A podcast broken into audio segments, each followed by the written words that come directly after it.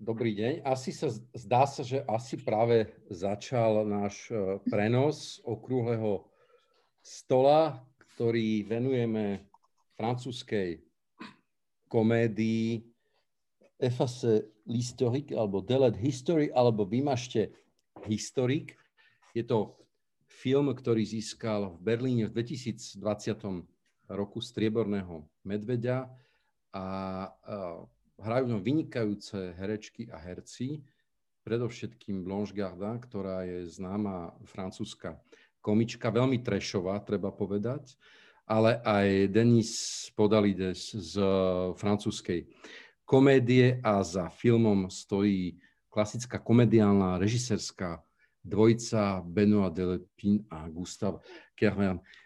Film je súčasťou, ako iste viete, festivalu frankofónneho alebo francúzského filmu Crème de la Crème, ktorý sa v týchto dňoch odohráva na onlineovej platforme Edison Line a priniesla vám ho ako tradične už po 7 krát spoločnosť Film Europe, francúzsky inštitút a partnermi sú spoločnosť Orange Slovensko, Komerční banka a DS Slovensko. A ešte predtým uh, tí, ktorí film nevideli, pretože už bol na online premietaný, budú mať, mať príležitosť pozrieť si ho už v sobotu na Edison Line o 8. a 10. večer a neskôr od 19.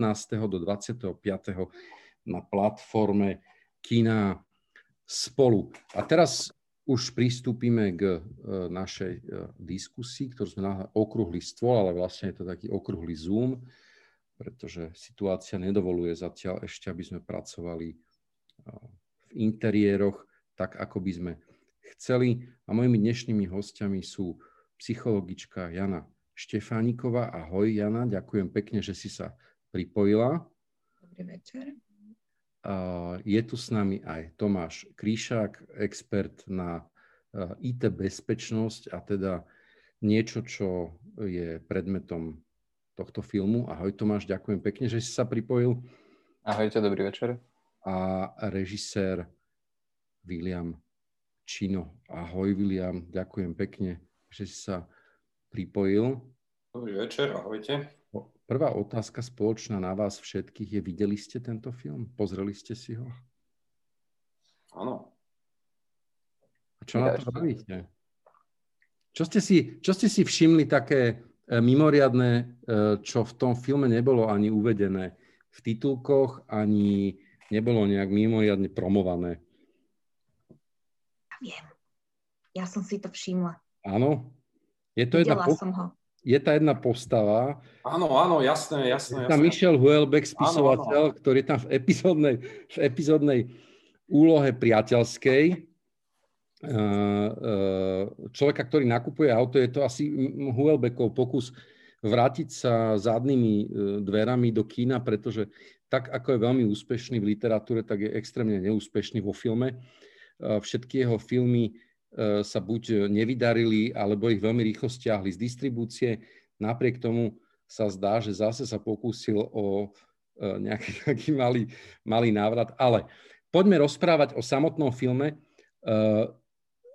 ja som už stihol tr- trošku povedať, e, že je to komédia, ktorá rozpráva o svete e, zničenom onlineovým priestorom a skôr e, tým, akým spôsobom sa v ňom nevieme dodnes pohybovať. Ono to má samozrejme svoje komediálne prvky, sú veľmi komediálne prvky, sú tam veľmi dobré dialógy, ale predsa len ja som sa trošku cítil takisto ako jeden, jedna z tých postav, pretože tieto situácie, ktoré tam zažívajú tie postavy, uh, zažívajú asi všetci. Jana, ty si, ty si sa tiež identifikovala s tým, čo si videla? Mm, ja už asi v 17. minúte alebo možno už 9. keď tá jedna z postav bojovala s tými semaformi na obrazovke, keď je tam tá obrazovka, že označte všetky semafory, označte vodné hydranty, tak to bolo už prvýkrát, keď som sa ja tak zasmiala hlas aj vnútorne. To bol prvý taký moment, kedy ma to vtiahlo, že je to také autentické. William, ty, ty zvládaš tie antirobotické opatrenia?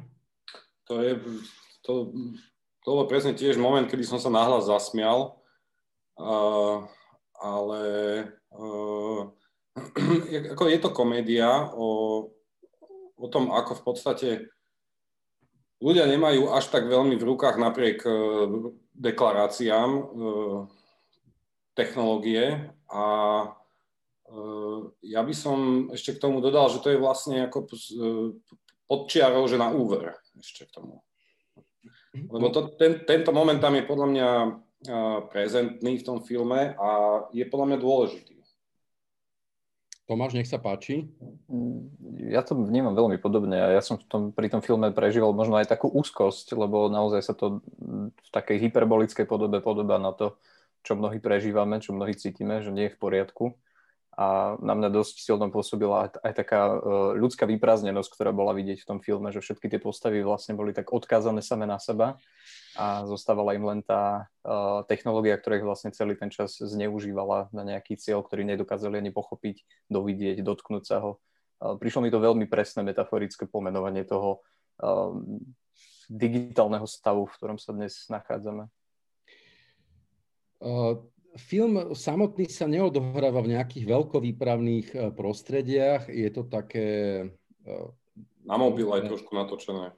Je to také akože na kolene točené v takom, eh, na takom low-costovom predmestí satelitnom, ktoré zjavne leží pod diálnicou. Neviem, či ste si to všimli, že tie domy sú vlastne nasekané pod akýmsi obchvatom a neustále počuť premávku z diálnice zaujímavé je, že je, zobrazuje asi bývalú, alebo teda končiacu strednú triedu francúzskej spoločnosti, ktorá ešte pred pár rokmi mm, sa považovala za výťazov v tom zmysle nielen ekonomickom, ale, ale aj sociálnom, ale jednoznačne ich celkom ničia úvery a ako si Tomáš povedal, ničia ich e, technológie. Sú tým úplne zneurotizovaní Nemôžeme hovoriť úplne o všetkom, čo sme v tom filme videli, pretože by sme spojovali.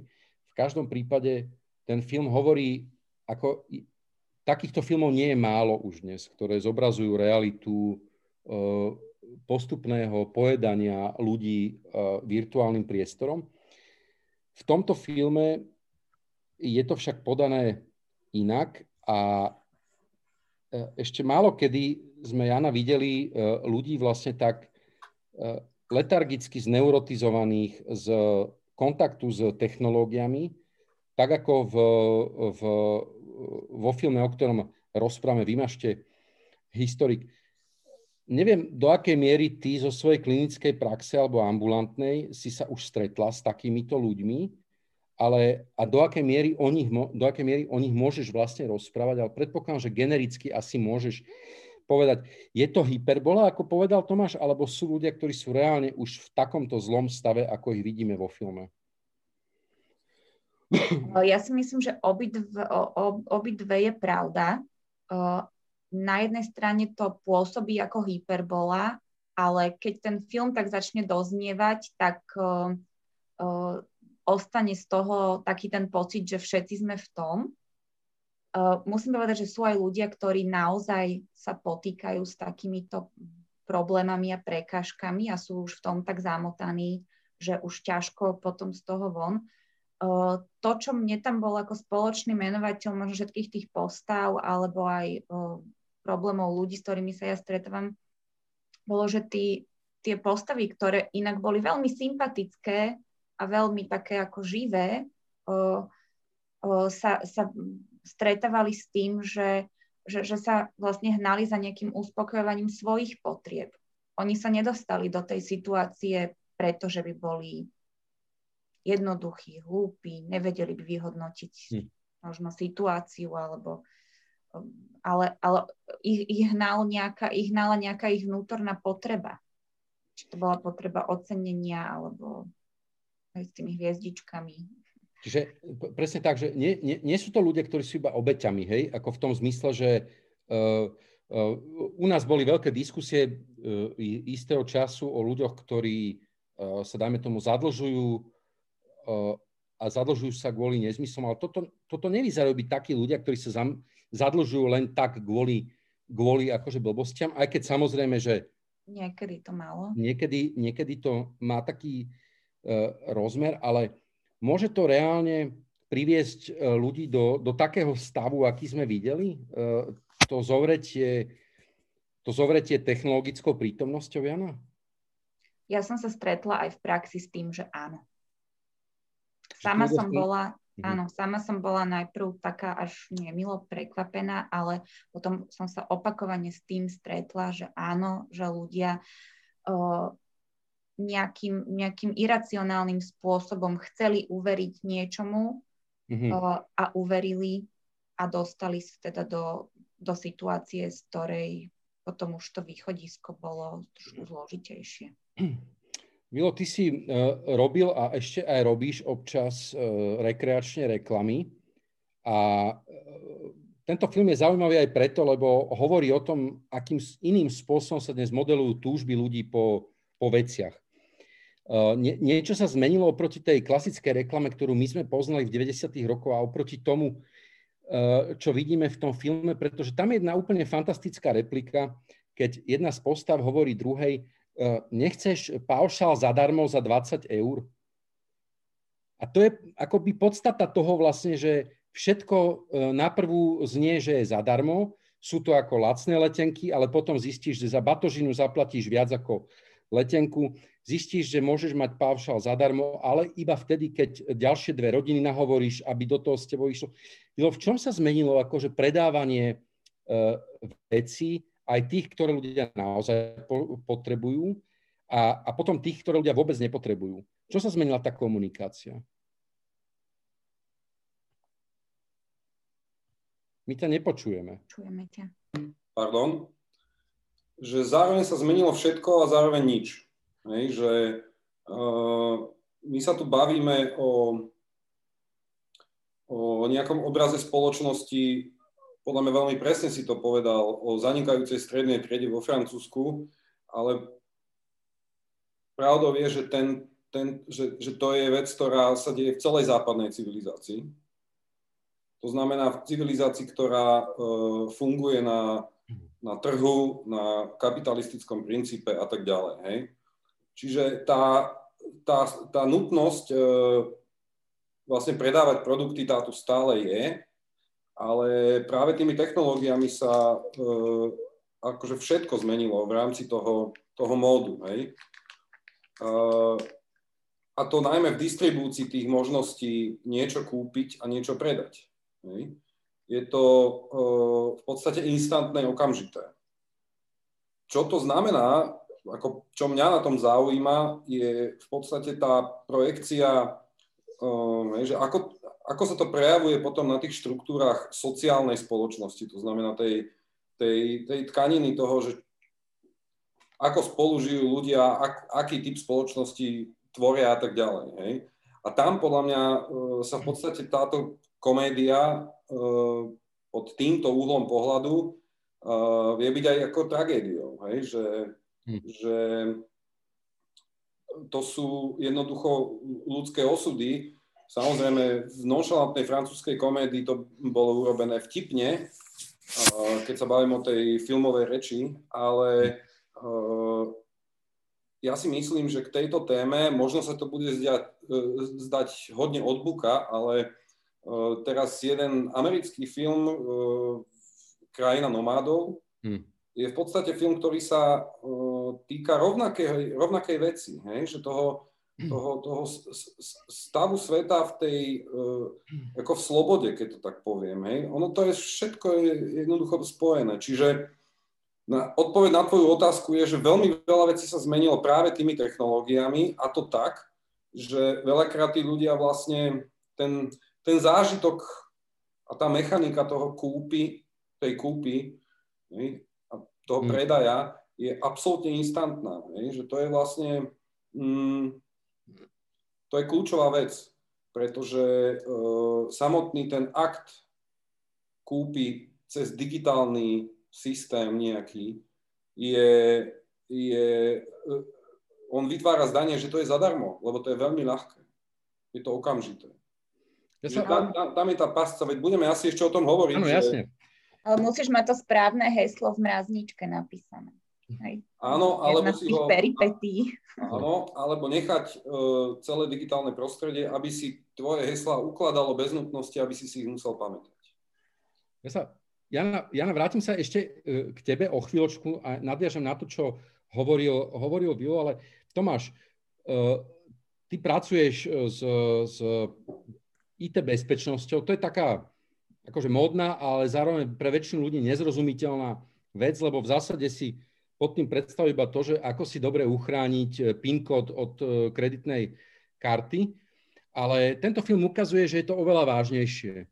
Je to, je to spôsob, ako prísť o vlastnú dôstojnosť, je to spôsob, ako prísť o lásku svojich detí, pretože ak sa ti stane to, čo sa stane protagonistke, aby sme to teda pospojovali, že náhodná známosť si s ňou urobí sextape a vydierajú, eh, že ju zverejní na, na online, tak to je vec, ktorá ktorá už súvisí s, s ťažšími újmami vlastne, ako takéto klasické vyprázdnenie konta, ktoré napokon banky dnes už aj nejak kryjú a majú na to nejaké, produk- e, nejaké poisťovacie uh, uh, produkty. Tomáš, ako je možné, že ľudia, lebo už dosť dlho žijeme v akej takej symbióze s týmto umelým priestorom, že stále ho nepovažujú za, za dostatočne varovný, a dostatočne nebezpečný, aby si naozaj dávali pozor. Hm. Ja by som ešte na začiatok upresnil, že to nie je ani tak IT bezpečnosť, lebo to by som hmm. robil eh, kyberbezpečnosť, cyber security. To až tak nerobím. Ja robím skôr eh, kognitívnu bezpečnosť, respektíve Hej. informačnú bezpečnosť a to je o tom, že ukázať ľuďom ich vlastné kognitívne defekty a to, ako sú zneužívané tieto kognitívne defekty a na čo si majú ľudia dávať pozor. To je eh, to, od tu bieži. A to, prečo sú ľudia voči tomu tak zraniteľní aj tým, že vlastne kompletne zmenili tie pravidlá hry, že tým v minulosti naozaj ten marketing bol menej agresívny v tom, ako vstupoval do toho ľudského myslenia a do toho, ako zneužíval tie spomínané kognitív, kognitívne defekty, tak v tom online priestore uh, sú častokrát ľudia vystavení um, reklamám, ale aj nie reklamám, ale obsahu, ktorý ide tak uh, sofistikovane do hĺbky, a má tak prepracovaný mechanizmus ovplyvňovania e, toho druhého človeka, že vlastne e, človek sa tomu nevie brániť, lebo jeho mozog jednoducho nebol, e, nikoho mozog nie je evolučne stavaný na to, aby sme zvládali odolávať náporu algoritmom, ktoré sú naučené poznať reakcie miliard užívateľov z celého sveta. A vlastne takýto mechanizmus je neprekonateľný pre jednotlivca. Nie je to pre niekoho, kto v tom vôbec nevie chodiť.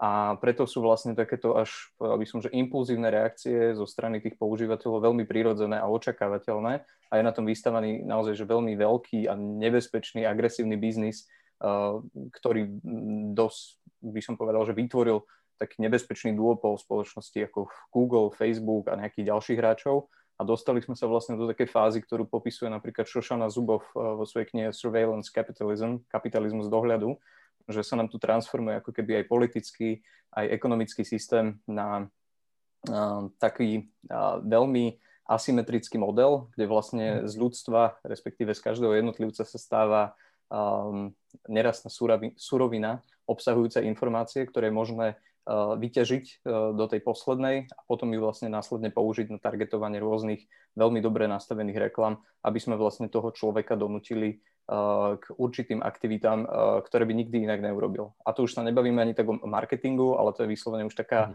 soft verzia mind control. Takže znie to možno konšpiračne šialene, ale keď sa na to človek pozrie tak podrobnejšie a to by som znova poručil tú knihu o Čošaných zubov, tak vlastne vidíte paterny, že, že má to ten reálny základ. A tento film to veľmi nepríjemným spôsobom, takým ťažným spôsobom odhaluje a pripomína, že uh, tomuto čelíme. No, tento film e, ne, neukazuje len jeden aspekt e, tej e, ako rúcajúcej sa kognitívnej integrity ľudí z očí voči, z očí voči technológiám, pretože ukazuje to úplne dementnú vec, ktorú všetci zažili, že si nepamätáš prístupové heslo, pretože ich máš tisíc tých prístupových hesiel a vieš, že niektoré sú na cloude alebo vo volete, ak máš taký telefón, ale práve vtedy sa tam sa nevieš vlastne dostať ani do cloudu, ani do voletu, lebo si zabudol heslo aj tam. Ukazuje zneužívanie sexuálneho života ľudí zneužívanie toho, čo William hovoril, pulzy nákupných. A tam je veľmi dobrý príklad toho, akým spôsobom sa ľudia dnes stávajú, alebo teda myslia si, že sa stávajú sami sebou, keď si domov nakúpia kit na varenie piva, kit na pečenie chleba a stále si myslia, že sú ešte v procese individuácie, o ktorej hovoril Jung, aby sa ľudia stali sami sebou, ale dnes žijeme, Jana, a to je otázka na teba v spoločnosti, ktorá nám do veľkej miery hovorí, že samým sebou sa môžete stať iba vtedy, keď si to kúpite. Že dnes sa už môžete stať sám sebou iba za peniaze. Keď budete variť vlastné pivo, ktoré je hnusné, ale vaše, hnusný chlieb, to sme videli predsa pred rokom, ako, ako to teda súvisí, Jana, tá, ten proces individuácie a so vzťahom k zhrňaniu impulzívnemu stále nových vecí, ktoré treba kúpiť a na to, aby si ich mohol mať, musíš sa zadlžiť. Tam bol dobrý príklad práve tej jednej z protagonistiek, ktorá si teda kúpila ten set na varenie domáceho piva a ten teda set na štrikovanie obrúskov a, a všetko to vymenovala ale myslím, že dôležité tam bolo to, čo povedala potom, veď musíme predsa znižovať spotrebu. Hej. Hej. Takže ona si to nakúpila nie preto, že by išla ako za, za nejakými iracionálnymi nákupmi a kupovaním hrncov a pandic. Ona išla za vyšším cieľom. Ona išla za tým, aby bola ekologickejšia, aby znižovala spotrebu. Takže ona ako keby naplňala nejakú svoju vyššiu potrebu nejaký, nejaký vyšší cit, alebo aspoň verila v to, že práve takýmto spôsobom uh, naplňa tieto vyššie potreby. Takže to je už taká ešte so, ako sofistikovanejšia reklama s tým, že uh, tie, tie, ona si sama vlastne zdôvodnila, že prečo ten nákup urobila, mm-hmm. lebo to ju vlastne určuje. Ona je ekologická, lebo si varí vlastné pivo a tým pádom ju to áno nejako definuje. Uh-huh. A nevyrába konzervy tým pádom a neflaškuje to, hej, má to v nejakých demižolníkoch. Uh... to je akože, pardon, že do toho vstupujem, ale to je exemplárny príklad vlastne toho uh, narratívu, ktorý pomáha predať, akože čokoľvek v podstate. Že ten narratív je eko, ekológia a uh, udržateľnosť a obmedzovanie spotreby, ale na to si treba niečo kúpiť ešte, aby si to mohol vôbec začať robiť. Hej. Je tam, je tam postava takého akoby Nea z Matrixu, je to hacker, ktorý žije v, v turbíne. A ťaží bitcoiny. A ťaží bitcoiny vďaka e, veternej energii, alebo teda aspoň to tak predstiera. A on je veľmi zaujímavý, lebo uh, on tomu prisudzuje v takom akoby, že kvázi E, šialenom rozpoložení, taký náboženský charakter celej tej, celej tej situácii vylože. Tak e, otázka, otázka na teba je, že a, a je to v súvislosti s tým, čo aj teraz Jana hovorila, aj Tomáš predtým, o, o tom akože ušlachtilejšie verzii marketingu, hej, že už nekupuješ vulgárne len preto, že chceš, lebo to sa už dnes vlastne ani nepatrí, ako nemôžeš povedať, že chceš takéto topánky, lebo sa ti páčia, to už hovoria len ľudia proste na Ale musíš povedať, že chceš ich preto, lebo ich nejaké deti v Brazílii zrecyklovali z nejakých covidových e, proste plastov, hej. Vtedy to má to vnútorné úsmenie. Je toto nebezpečné, že tento akože parakognitívny marketing, ktorý naozaj z Jasne. teba robí vlastne akože aktivistu cez konzum? Samozrejme. Uh je to proste extrapolácia, akože ten, tie technológie predajov, marketingu, hej, že ono sa to v podstate, keď to tak veľmi, veľmi, veľmi zhustím tú timelineu, tak uh, OK, a dajme si po, po, po 20. storočie, tak v podstate bolo to od informovanosti o produkte po absolútnu uh, anexiu tvojho vedomia a uh, tvojich túžob proste, hej, že tá psychologická metóda uh, jednoducho je chladne presná, ale mňa tam zaujala taká vec, ja som to vlastne aj chcel povedať a ty si mi to nahral, že ten, tá veľmi dobrá postava v tej veternej turbíne v podstate uh, je napísaná naozaj náboženským akože spôsobom. Hej. A, a teraz v zátvorke poznámka, že ale aj, ale aj, aj tak povedal, že cez iCloud Appleovský sa Boh ne, ne, nedá, sa proste Boh nedostane. Hej. To bolo akože čarovné. Každopádne, mne vlastne pri sledovaní toho, toho filmu prišla na um taká, para, taká, tak, taká metafora alebo taký obraz, že, že ten, ten spôsob alebo tie, tieto stránky, ako, akým civilizácia ľudia používajú tie technológie alebo nechajú tie technológie používať ich, je v podstate niečo na úrovni uh, ako náboženských uh, systémov, hej, že, že stáva sa z toho až také meme uh, od tých nákupných vecí cez, tie, cez, cez tú identifikáciu samého seba na sociálnych sieťach a tak ďalej a využívanie tých technológií, to zdánlivé využívanie mm. tých technológií, že vlastne ľudia robia isté veci, úkony, istý súbor istých aktivít a krokov a pritom de facto nikto nevie, ako funguje Facebook. Vieš, že ľudia používajú také tie mystické slova, že je to algoritmus. Hej, že, že to, keď, to, keď si premietnem do nejakej egyptskej spoločnosti, tak uh, tiež sa vlastne akože masy ľudí organizovali uh, na základe istých takých uh, pojmov a pravidiel a tak ďalej, pričom veľmi málo ľudí vlastne zna, vedelo, čo to znamená.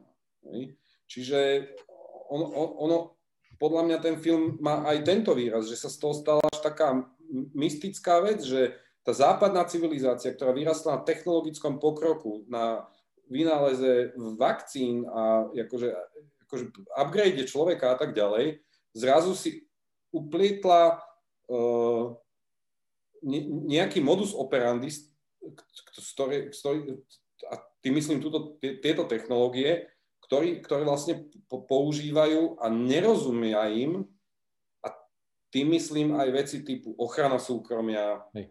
Hej, že, ako, že všetci vieme, všetci vedia, že to je veľmi mocné a účinné, ale v podstate tá kontrola toho je, no, ako veľmi to máš pod kontrolou, kto číta cookies, Hej. E, teda e, povolenia cookies. Hej. To sú ako tie veci, že keď ideš podpísať do Telekomu nejaký telefón, tak máš 4 strany drobným písmom, ktoré neprečítaš. To nikto nečíta. Mm-hmm. Hej. Ale v podstate ten systém uh, stojí na týchto drobných riadkoch. Tomáš, tak, dá neviem, sa... som sa, dá sa presne. Bilo, bylo, bylo na, ako na, nahodil viac vecí, hovoril o algoritmoch, hovoril o cookies ale spolu to vlastne súvisí v tom zmysle, že či je ešte vôbec možné ako chrániť sa pred týmto a či vôbec chceme chrániť no. sa pred týmto, lebo preto, zároveň preto... Sme, sme videli vlastne za tento ostatný rok, že, že v niečom je to príjemné samozrejme, hej, tak existuje nejaká rozumná, e, rozumná miera prípustnosti vplyvu technológií do nášho súkromia, tak, aby nás neobrala o to, čo si sám povedal, že aby sme sa nestali aby sme sa nestali e, nerastami, z ktorých sa len budú ťažiť dáta? Ja si myslím, že tá najzákladnejšia vec, čo môže urobiť každý, kto používa digitálne technológie, má smartfón a tráví s ich používaním niekoľko hodín denne, takže si vlastne položí sam otázku, že či mu to viacej do života dáva alebo berie. Že to by, týmto nejak by som začal a začal by som ešte aj tým, že nech si ľudia vlastne urobia taký test, že či nevedia ten čas, ktorý trávia s tými zariadeniami, stráviť nejako inak a zmysluplnejšie a začať sa, ja neviem, viacej venovať čítaniu kníh alebo priamým rozhovorom so svojimi známymi, blízkymi, budovať si proste zmysluplné vzťahy, zmysluplné spojenia. A, a, robiť, a robiť všetky tieto veci, ktoré mm, by som povedal, že idú do úzadia v, v zmysle mhm. toho, že viac a viac používame tie digitálne technológie, obzvlášť teraz, keď je COVID a nikto sa s nikým nestretáva osobne.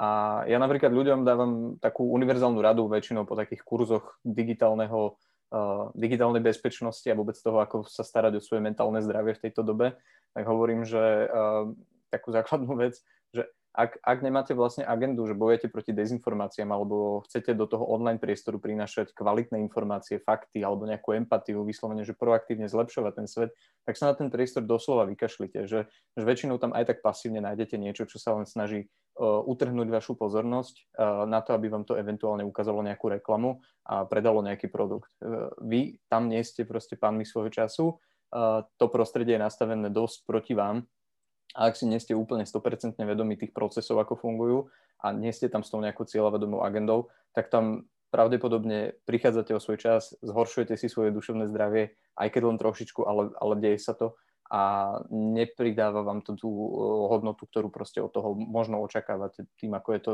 ako sú tie produkty marketované. Čiže ja mám k tomu taký dosť radikálny postoj a hovorím, že táto súčasná generácia informačných technológií, tak bolo by nám lepšie bez nej. Čo ti hovoria tí ľudia, keď im toto no. radíš?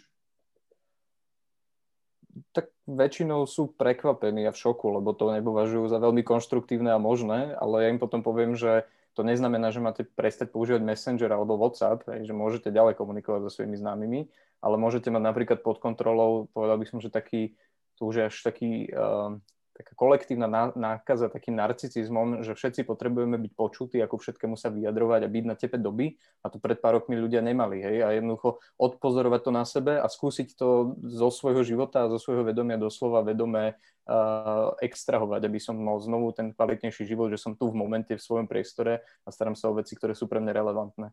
A je to... Tomáš, keď to... hovoríš, že, že táto generácia technológií vlastne nie je pre nás užitočná. Znamená to, že, že sa niečo stalo v tom vývoji a že sa to vybralo smerom, ktorý sme ešte mali na to vplyv a mohlo to vyzerať inak? Myslím, že tak pred 15 rokmi to ešte mohlo dopadnúť inak. Hej, že vtedy mohla dopadnúť inak uh, vôbec tá koncentrácia moci uh, súčasnými technologickými firmami, mm. ktoré to vlastne vedú a nemalo sa stať to, že by sa dopustilo napríklad, že Facebook skúpi uh, 5 ďalších veľmi dôležitých firiem, ktoré mali vtedy technológie ako WhatsApp, uh, ktoré uh, mali Instagram hej, a ďalšie vlastne veľké platformy a takto si vlastne uzurpovala, že bude mať plnú kontrolu nad vývojom toho prostredia a diktovať to, ako sa to vyvinie. A to je problém, no. To je jak zaujímavé, čo si povedal, že, že pred 15 rokmi to mohlo byť inak, že to je ako, že tie veci sa jednoducho vybrali, ak Mišo povedal, iným smerom a už je to zlé? Mm. Vieš, lebo akože ako to vlastne je? Ja si myslím, že eventuálne dojdeme do toho bodu, čo mm, bude vlastne ako keby ručná brzda to, tomuto dianiu a to bude vlastne spojené s tým, že dostatočné množstvo ľudí si uvedomí, že aký to je problém a začnú sa od toho ako keby vedome odpájať a budú vznikať alternatívy, funkčné alternatívy, ktoré nahradia uh, tieto komunikačné platformy. Ale ako je príliš skoro povedať, ako to bude vyzerať. Ale môže to, to byť dostanú 10 rokov. paušal zadarmo za 20. No presne. A myslím, že ten rozmer problémov, ktoré začnú byť viditeľné, nebude možné uchlacholiť nejakými takýmito trikmi. Aha. Ako... Alebo, no. Ako sa stane, že, že, že, že prídeme do bodu, že mm, tak ako napríklad ste pre touto diskusiou sa spýtali, kto videl dneska Kroasa na strome, alebo v tom filme ako mačka, ktorá narazí hlavou do, do skla a vlastne to bola jedna, ako sa ubrániť pozrečiu sa niečoho takého. Hej, mačka vo filme, ktorá narazila do skla, ktorú tiež to bola nejaká krátka scéna z toho filmu, kde to bolo video, ktoré malo 70 či 7 či 70, 700, 700 miliónov videní. A tá jedna postava teda povedala, že to ja som postla a vďaka mne to videlo 700 miliónov ľudí. Uh, tak... Otázka je, že či by tých 700 miliónov ľudí bez toho videa prežilo. Vieš, no, že... Vysvetlím no, to. Tento, ten, Tomáš, nech sa páči. Uh, na toto asi nemám odpoveď a nenapadá mi, ale ja, ja si skôr myslím, že človek je taký, že uh, tie, tie procesy, ktoré sa nám dejú v hlave a vedú nás k tomu, že nás ako na prvú signálnu zaujme niečo takéto šokujúce, tak o to je vlastne z pozície neurovedy a psychológie myslím, že dosť preskúmané, že prečo to tak funguje a že veci, ktoré v nás vzbudzujú uh, strach, hnev alebo nejaké vzrušenie uh, alebo nejakú uh, radosť, eufóriu, že vlastne im máme predispozíciu venovať viac pozornosti a že bude to tak vždy, lebo veď 3 milióny rokov uh, máme tento mozog, aký máme a technológie to nezmenia, ale môže sa vlastne zmeniť to, že teraz sa veľa diskutuje o rôznych reguláciách, uh, že do budúcna budú existovať komunikačné technológie, ktoré jednoducho budú napríklad rušiť určitý rozmer algoritmov, ktoré by napríklad spôsobovali, že takýto druh obsahu, ktorý sa zameriava len na vytváranie tých emocionálnych reakcií, by dostával také možnosti dosahu, ako, ako má dnes. To by sme sa zase ale bavili o mm-hmm. slo, slobode dosahu a to je zase úplne iná debata, ale myslím, že tento aspekt by musel Hej. byť nejakým spôsobom regulovaný, aby sa tá situácia upokojila. No, to je, Eh, jedna časť odpovede, pretože eh, druhá časť, eh, druhá časť a dokonca aj tohto filmu nehovorí iba o bezpečnosti tohto typu, o bezpečnosti spojenej so sociálnymi sieťami, ale aj s filmovými platformami, pretože tam vidíme veľmi krásnu scénu závislosti na filmových seriáloch, ktoré sú produktom Netflixu a asi si veľmi dobre pamätáte a je to reflexia uh, aj na taký oveľa hlbší konflikt, pretože uh, Quentin Tarantino so svojím posledným filmom vtedy v Hollywoode trval na tom, aby na plagátoch k filmu bolo uvedené, že je only in cinemas. A veľmi ostro napríklad tá ale aj ďalší režiséri, dokiaľ ich Netflix nezlomí samozrejme na peniaze, vystupujú proti vôbec princípu seriálu ako, ako nejakému driveru, ako neustáleho očakávania a e, zmnožovania silného zážitku. Jana, môže takáto závislosť existovať? Ako čisto proste klinicky mala si človeka, ktorý prišiel a povedal, ako protagonistka v filme, že dávala si Soprano a House of Cards a teraz niečo iné a niečo iné. To bola časť, kedy som sa tiež musela náhla zasmiať. To bol jeden veľmi, ako pre mňa veľmi, veľmi skvelý moment toho filmu, ako, ako tam bola debata medzi tými dvoma protagonistami. Ona opisovala tú svoju situáciu ako, ako, ako človek, ktorý je závislý a ako sa s ním snaží prestať a, a potom vyústilo to do toho, že teda je závislá na seriáloch. Ja si myslím... Ako? Horšie než drogy, povedala. Horšie, ale áno, bola to z toho dosť zdrtená a dosť radikálne to teda ovplyvnilo jej život. Uh, ja si myslím, že to, to, to prísť môže vzhľadom na dobu, v ktorej žijeme a všetci si môžeme dať ruku na srdce, kto nevidel žiaden seriál alebo žiadnu sériu uh, na žiadnej teda platforme alebo tak. Ale uh, napríklad som sa stretla aj s tým, že, uh, že závislosť na seriáloch uh, máva na, ľuďo, na, na ľudí aj taký ako dobrý efekt, že uh-huh. uh, práve musím povedať, že mnohí ľudia majú, majú seriál Friends, priateľov v pozadí ako, ako takú ako niečo veľmi upokojujúce, ukludňujúce, niečo také, čo ich vyľaďuje a dáva im pocit, že všetko je v poriadku. Veľmi mnoho, veľmi veľa ľudí napríklad. On je tak natočený. Asi, asi niečo, neviem, či to bolo cielené, ale uh, x rokov potom, čo ten seriál bol natočený, momentálne plní funkciu už nie obsahovú, hej, toho, no. čo sa tam deje, teda moc sa tým nedeje, ale plní funkciu takého, až by som povedala, že ASMR uh, videa. My sme, my sme púšťali uh, našej cere od malička priateľov a ona ich už videla asi tisíckrát a proste ja keď som sa nad tým zamýšľal, že prečo si to ona stále púšťa a je proste má 18 rokov, hej, čiže uh, ona ich vidí, že strašne veľa krát a ja som sa nad tým zamýšľal a ten, ten, ten seriál je proste až ako morálne edukačný. Že tam sú proste tie konflikty akože edukatívne. To je niečo ako keď tie prvé telenovely vznikli ako e, učebnice španielčiny, tak to, t- tento seriál Friends je jednoducho normálne, že vhodný na e, psychickú, psychický rast človeka. Lebo tam sa vždycky všetko dobre vyrieši, e, vždycky sa povie, že ako treba vlastne nejaký konflikt akože vyriešiť a tak ďalej.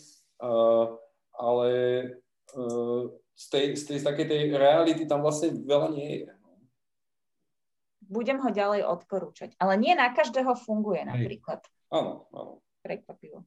No, jedným z ďalších znakov tohto filmu je, a to súvisí aj s neustálým telefo- telefonovaním, nejakými ponukami, to takisto všetci poznajú a to je taká, ako nazvime to, že komunikačná tyrania. Jednoducho, buď sa neviete nikam dovolať, alebo vám volajú s niečím, čo vôbec nechcete. A každý z nás žije celé dni e, e, v očakávaní nejakého buď prepnutého telefonátu, alebo potom zo stresu, že bude musieť niekam volať a tam, kde potrebuje, sa nikdy nedovolá. Toto je celkom nová vec, pretože väčšina dnes aj administratívnych úkonov, aj objednávania sa hoci kde na výmenu pneumatik k zubárovi treba riešiť nejakým spôsobom a takmer nikomu sa to nepodarí na prvýkrát.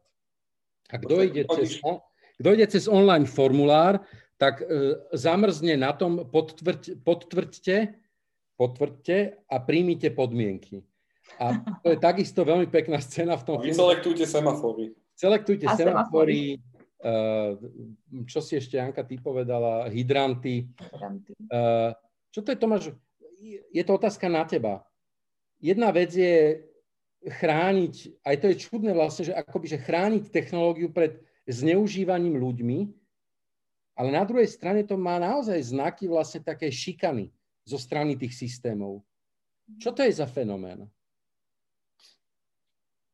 Ja myslím, že tie metódy, ktoré používajú napríklad tie telecentra, uh, sa boli veľmi pekne ukázané aj v tom filme, že je to taký apel na ego toho človeka alebo na niektoré z jeho potrieb že ak je napríklad sám a niekto mu zavolá, je veľmi milý, má príjemný hlas a hovorí mu pekné veci, tak ten človek môže byť nadšený, lebo celý, ja neviem, môže to byť už nejaký starší človek, na ktorého zabudla jeho vlastná rodina, chýba mu sociálny kontakt a zrazu mu niekto taký zavolá a on vyslovene si v momentoch dokáže k takému človeku začať vytvárať nejaký pozitívny vzťah, ktorý mu roky chýbal a takému človeku je potom ľahké niečo ponúknuť, predať. Na tomto princípe fungujú aj rôzni podvodníci, ktorí chrlia maily rôznym adresám e, aj tu na Slovensku a potom vlastne zistujeme, že máme prípady e, žien vo veku 50-60 rokov, ktorým, ja neviem, sa rozviedli alebo im zomrel manžel a svoj majetok odovzdali nejakému kapitánovi z Ameriky, ktorý neexistuje. Hej, nemá im k tomu pomôcť, žiadna banka im vlastne tie peniaze nevráti, policia to nevie vyšetriť mňa takí ľudia kontaktujú, hľadajú pomoc a ja im hovorím, že no teraz sa starajte o toho blízkeho známeho, lebo nikto mu nepomôže a jedine vy mu môžete teraz pomôcť, že ho nebudete obviňovať, že poslal 120 tisíc eur niekde nejakému trolovi. Poskytnete mu, poskytnite mu prosím e, pomoc, aby si ne, neublížil, hej, lebo je v veľmi ťažkom psychickom rozpoložení. Čiže uh, aký je to Tomáš, fenomén? ale prepáčte, mm-hmm. ti do toho skočím. Prepač, že do toho skočím, ale mám ako doplňujúcu otázku, že uh-huh. zastaví ťa chlapík na ulici a povie ti, že pošli mi prosím ťa 50 tisíc eur. Nikto to neurobí. A ako je možné, že keď, keď ti to napíše v maili, tak tá šanca je predsa len taká, že niekto mu tie peniaze pošle. Čom je ten rozdiel? No lebo v tom digitálnom prostredí takýto podvodník naraz dokáže osloviť obrovské množstvo ľudí a vyselektuje si vlastne tie slabé kusy, ktoré sa na to chytia. A s nimi začne dlhodobo pracovať a lámať ich, až postupne vlastne dosiahne takými rôznymi psychologickými trikmi, že ten človek uh, môže napríklad po mesiaci sa dostať pod taký tlak, že že on už sa mi prestal ozývať, už o mňa nemá záujem, tak asi by som mal urobiť niečo, aby mi znovu napísal. A vtedy ten človek, ten zúfalý, tá obeď, uh, urobí nejaký krok, že vieš čo, tak ja ti pošlem aspoň tú prvú splátku, že tak pošlem ti 10 tisíc tých 100 tisíc, čo potrebuješ. A vtedy sa začne lámať a nakoniec vlastne od neho získať celú tú sumu. Ono, netreba si to predstavovať ako niečo instantné, ale je to proces. A žiaľ, poznám len na Slovensku proste tucty ľudí, ktorí tomu mhm. prepadli a skôr to ukazuje taký nielen charakter toho problému tých vykonávateľov, ale aj toho, že vlastne aké oslabenie má naša spoločnosť a že ono to nevymizne, kým vlastne nevymiznú, povedal by som, že zdroje toho spoločenského oslabenia, do ktorého sa môžu dostať jednotlivci a tým pádom ešte viac sa vlastne prepadnú do tých problémov, v ktorých sú.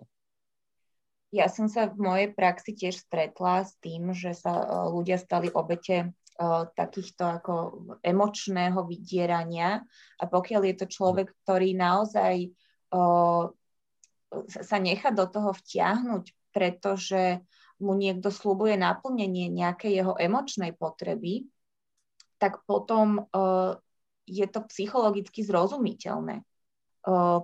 Prečo žena vo, vo veku medzi 50 a 60 rokov pošle na účet človeka, ktorého nikdy nevidela, ale je to, uh, teda poslal jej fotku a je, je to veľmi pohľadný lekár z Iránu, a, ktorý jej slubuje, že príde, len potrebuje na tú letenku, tak lekárovi z Iránu uh, veľmi pohľadnému na tú letenku teda pošle. Uh-huh. A teda lekár z Iránu samozrejme nikdy nepriletí. No veď to. Hej. Janka, uh, v tomto filme veľmi dobre vidieť jednu vec, že e, technológie sú vždy silnejšie voči tým ľuďom, ktorí sú na tom veľmi zle. Uh, nie preto, že by boli zle bezprostredne kvôli tomu, že sa stali obeťami nejakých podvodov na internete alebo na sociálnych sieťach, ale ako keby fungovala taká tá, také tie spojené nádoby, že ľudia, ktorí nemajú dobrý život, sú náchylnejší stať sa obeťami všetkých typov proste závislosti, podvodov a veci, ktoré vidieť aj v tomto filme. Funguje to tak, že odolnejší ľudia, alebo ako ty hovoríš, vyladenejší ľudia sú menej náchylní na to, aby niekomu buď posielali peniaze, alebo sa zamilovali do dialapového hlasu e, umelej inteligencie, alebo kupovali impulzívne talianské gauče? No, myslím, že je to o tom, o, tom, o tom stave vnútornej frustrácie alebo vnútorného pocitu nenaplnenia potrieb a to, ako to má kto nastavené aj, aj možno nejako primárne, hej. Uh, že koľ, koľko frustrácie zvláda, koľko frustrácií uh, vie odolávať a, a kedy už sú tie jeho regulačné mechanizmy alebo nejaká racionalizácia problému už, um, už, už v úzadí a začne mm, fungovať iracionálne.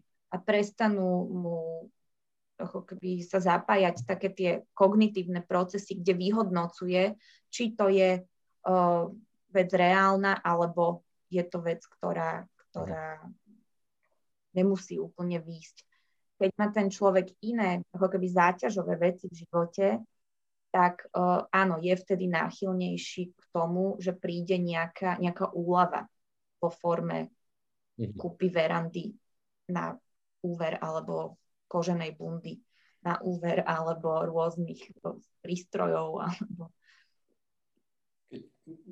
Môžem, ja, mňa napadla pri tom, ako hovoríš, Jana, no. taká vec, že, že či to nie je náhodou tak, že tá digitálna sieť, ten systém digitálny, že on vlastne amplifikuje uh, aj tie najväčšie ľudské slabosti a aj tie najväčšie ľudské, uh, a nielen najväčšie, ale aj menšie, aj väčšie, uh, povedzme, akože výhody alebo strength, akože po anglicky. Vieš, že uh, inými slovami, um, to, ako uh, to amplifikuje napríklad tie slabosti, tak to, to vidíme proste v takých podobných prípadoch, aké sme videli v tom filme. Hej? To znamená, že, že ľudia sa rýchlejšie vedia zadlžiť na jeden klik, na jeden touch, hej? alebo jednoducho a tak ďalej. A, ale zároveň na druhej strane uh, akože, hej, sú tu takí tí akože smart guys, hej, ľudia, ktorí jednoducho tú tech, tie technológie a tú, tú sieť, to ako to je zosieťované, jednoducho využívajú na vyslovene ako rast. Hej? Že, že ono to v podstate vraví niečo o ľuďoch ako takých, o, o celom, akože o celej spoločnosti, že to istým spôsobom sa v tom zrkadlí tá spoločnosť. Myslíš, že je to evolučná záležitosť? Ťažko povedať určite, však to sú také modné, akože tieto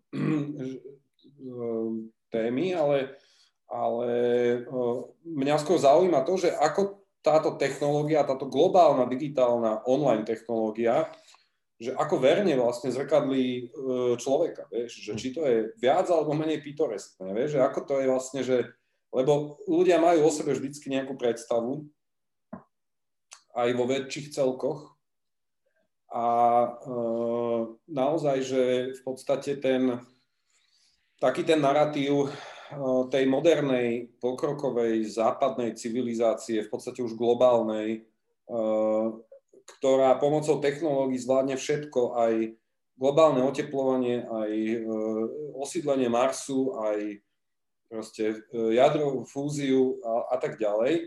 A, na, a teraz na druhej strane, že všetky tie veci, o, ktoré sme videli napríklad v tom filme, to znamená tie ľudské osudy, sú trošku pitoreskné.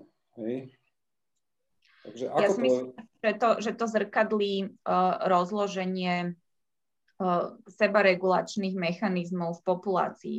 Tak ako nie každý, kto pije alkohol, prepadne alkoholu, pretože niekto má tie sebaregulačné mechanizmy no. rozvinuté, niekto menej. A tá, tá krivka toho rozloženia v populácii tiež je nejaká, tak takisto nie každý uh, prepadne takému nejakému uh, šialenému nakupovaniu na, na internete. No alebo keď už sa do toho nechá vtiahnuť, tak to vie v nejakom bode stopnúť. Tak ako keď človek začne piť alkohol, tak niekedy mu sa, sa vie zregulovať. Takže myslím, že je to o sebaregulácii o, tých, tých, tých mechanizmov sebaregulácie v uspokojovaní vlastných potrieb. O, je to vlastne o, o centre uspokojovania potrieb, centre odmeňovania v mozgu.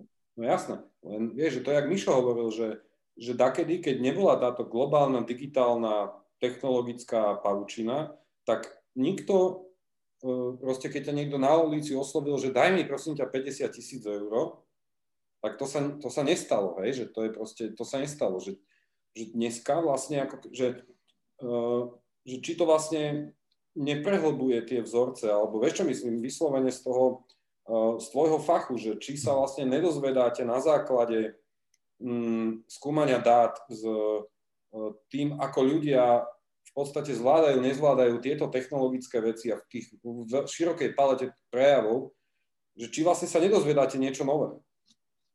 Vieš čo, ja už nepracujem vedecky, ale veľmi dobre sú, ale, ale mnoho ľudí sa na to pýta um, v súvislosti s ich deťmi.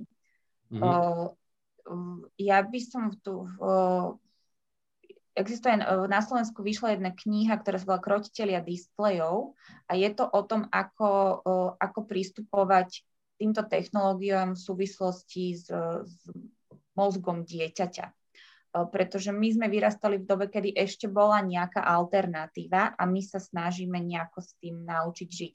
Sú ale deti, ktoré vyrastajú už bez mhm. alternatívy vlastne a, a tá kniha je ináč veľmi dobre napísaná, volá sa Krotiteľia displejov, takže ak nás počúvajú aj nejakí rodičia, deti, ktorí sa s touto otázkou mhm. vnútorne bojujú, tak tam sú tieto mechanizmy veľmi dobre popísané, aj vedecky vysvetlené, aj vedecky podložené. To kniha relatívne nové, bežne dostupná. Takže tam, tam sa dá k tomu... Tak... Slovenský autor alebo autorka? Áno, slovenská autorka. Nechcem teraz povedať mimo mm, to meno, ale dá sa veľmi ľahko nájsť, myslím, Slavka Kubíková, ale nie som si úplne istá. Krotiteľia displejov. Vďaka, vďaka. Ja iba jednu vec, a je to zároveň aj otázka pre vás všetkých. Uh, ešte pred istým časom sme vy, e, vždy hovorili aj tej najstaršej generácii, aj ľuďom na úradoch práce, že sa musia skamarátiť s technológiami, že sa musia naučiť pracovať proste s mailom, e, so, so sociálnymi sieťami, aby si vedeli vyplniť nevyhnutné veci. Dnes uh, počúvame hlasy o tom, že ľudia by sa mali skôr od technológií odpútať, nemali by stratiť kontakt s 3D realitou sveta. A otázka na vás všetkých, a zároveň to je naša posledná otázka dnes, je, je to, sú to ešte stále dva svety, svet, e, svet ľudí a svet technológií, alebo už sme svetkami fúzie, ktorú nedokážeme zastaviť smerom k jednému svetu? Ja optimisticky verím, že sú to stále dva svety, lebo keby to bol jeden svet, tak by to bolo veľmi dystopické a nebezpečné. A na margo toho, čo si spomínal, že sa radilo dôchodcom alebo starším ľuďom, aby sa naučili používať technológie, tak ja myslím, že to je dobré, lebo každý by mal vedieť ovládať, poznať to digitálne prostredie, ale mal by zároveň mať v sebe ten limit, že OK, tak budem mať mailovú adresu, ale budem chápať, že mi tam môže prísť spam alebo reťazový e-mail, ktorý bude obsahovať falošné správy. A toto by mali napríklad vedieť práve tí seniory, ktorí sú najviac vystavení tým negatívnym javom. Čiže ten paradox by som proste postavil na tom, že mali by sme to poznať úplne dopodrobna všetci, ale mali by sme zároveň mať veľmi jasno v tom, že ako a prečo a koľko to chceme používať. A ja by som povedal, no, že... Aký, aký, aký ale rozdiel medzi, medzi reťazovou správou alebo spamom a čínskym listom šťastia, ktorý si musel do desiatich dní prepísať a poslať ďalším desiatim ľuďom.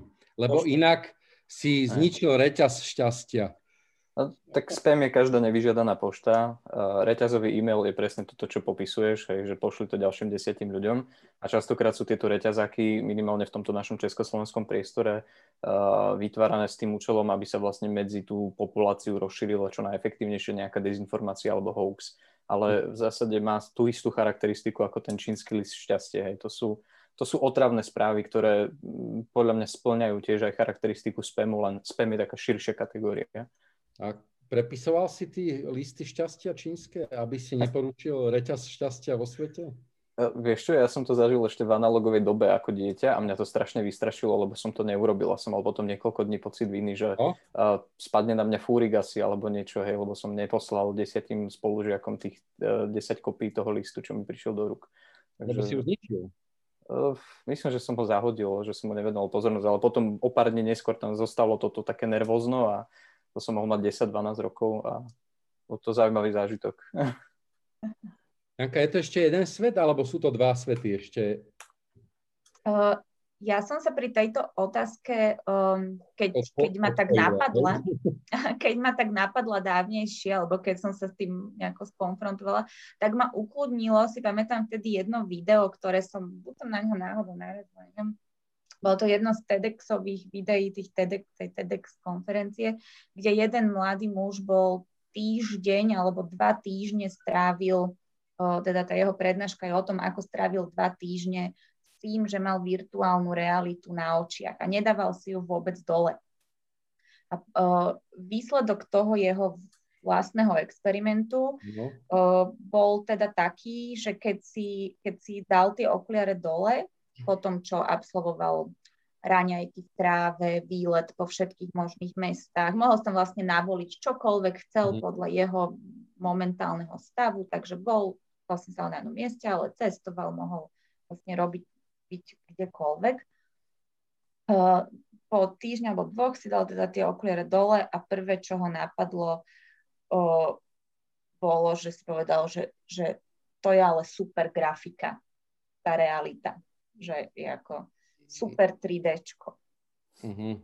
Takže je to, zatiaľ je to kvalitnejšie, hej? Áno, že je to teda stále kvalitnejšie zatiaľ. Tak to ma na chvíľu ukludnilo, že predsa len tie ako taktilné vnemy, alebo to, taký ten súbor vnemov, ktorý máme z tej ozajstnej reality, zatiaľ podľa mňa nemôže tak úplne byť sanovaný tou virtuálnou realitou. Mm-hmm. Hej. Aj keď u nás na chalupe majú aj 9D kino. To je čo, prosím? Na, na hodoch býva aj 9D kino, tak vtedy som spozornila. Ale... No. To, a si ho vyskúšala? Áno. A čo to je? Dajú to doktorov handrov po tvári? Skoro. To je taký, taká prerobená, prerobený príves z nejakého traktora alebo prerobená avia a sú to... To je si vodom v Dunaji. Hej, sú to vlastne také stoličky, ktoré sa hýbu a ešte tam aj ťa sprejujú, alebo tak. je...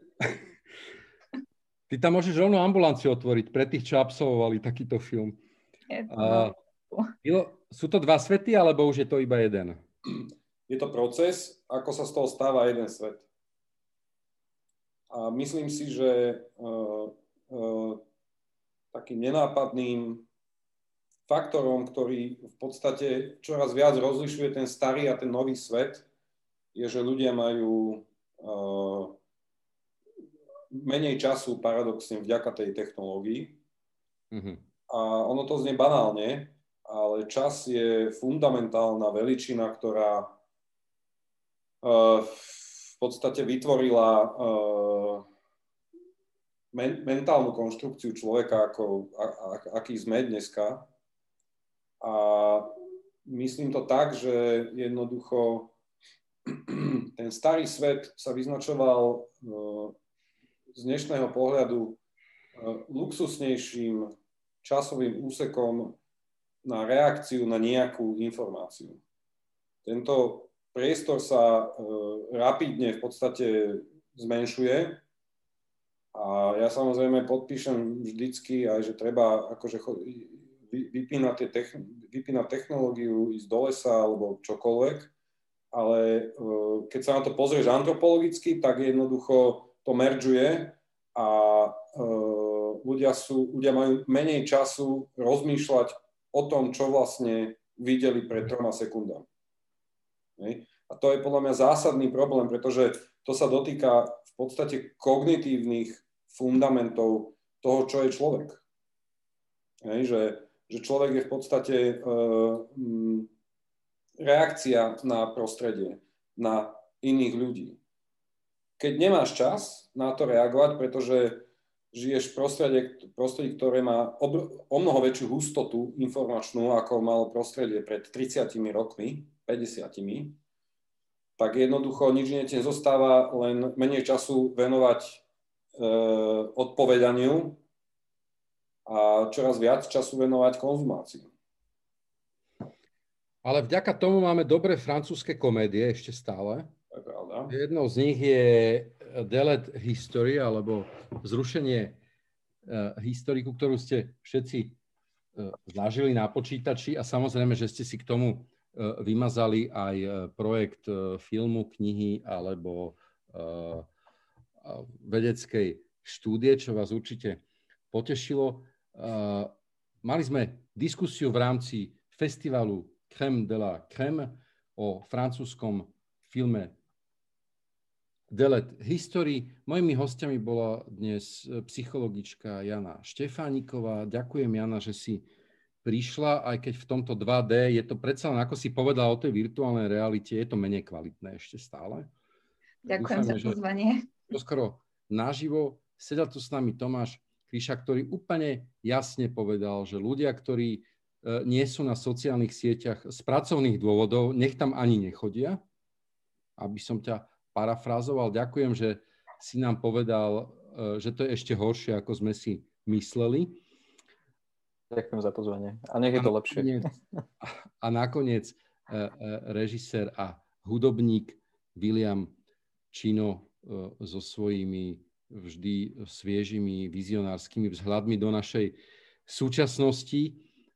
Film, ďakujem William, že si sa pripojil. Film si budete môcť pozrieť ešte raz v sobotu o 8. a 10. na Edison Online a potom neskôr na stránkach e, kina spolu e, festival. Veľmi dobre poznáte, užite si aj ďalšie filmy, ktoré sú na programácii na stránke Edison Online SK a dúfajme, že už budúce vydanie bude v skutočnom svete, aj keď vieme, že aj o jeho realite panujú obavy a existuje skupina vedcov, ktorá si myslí, že žijeme v naprogramovanej realite.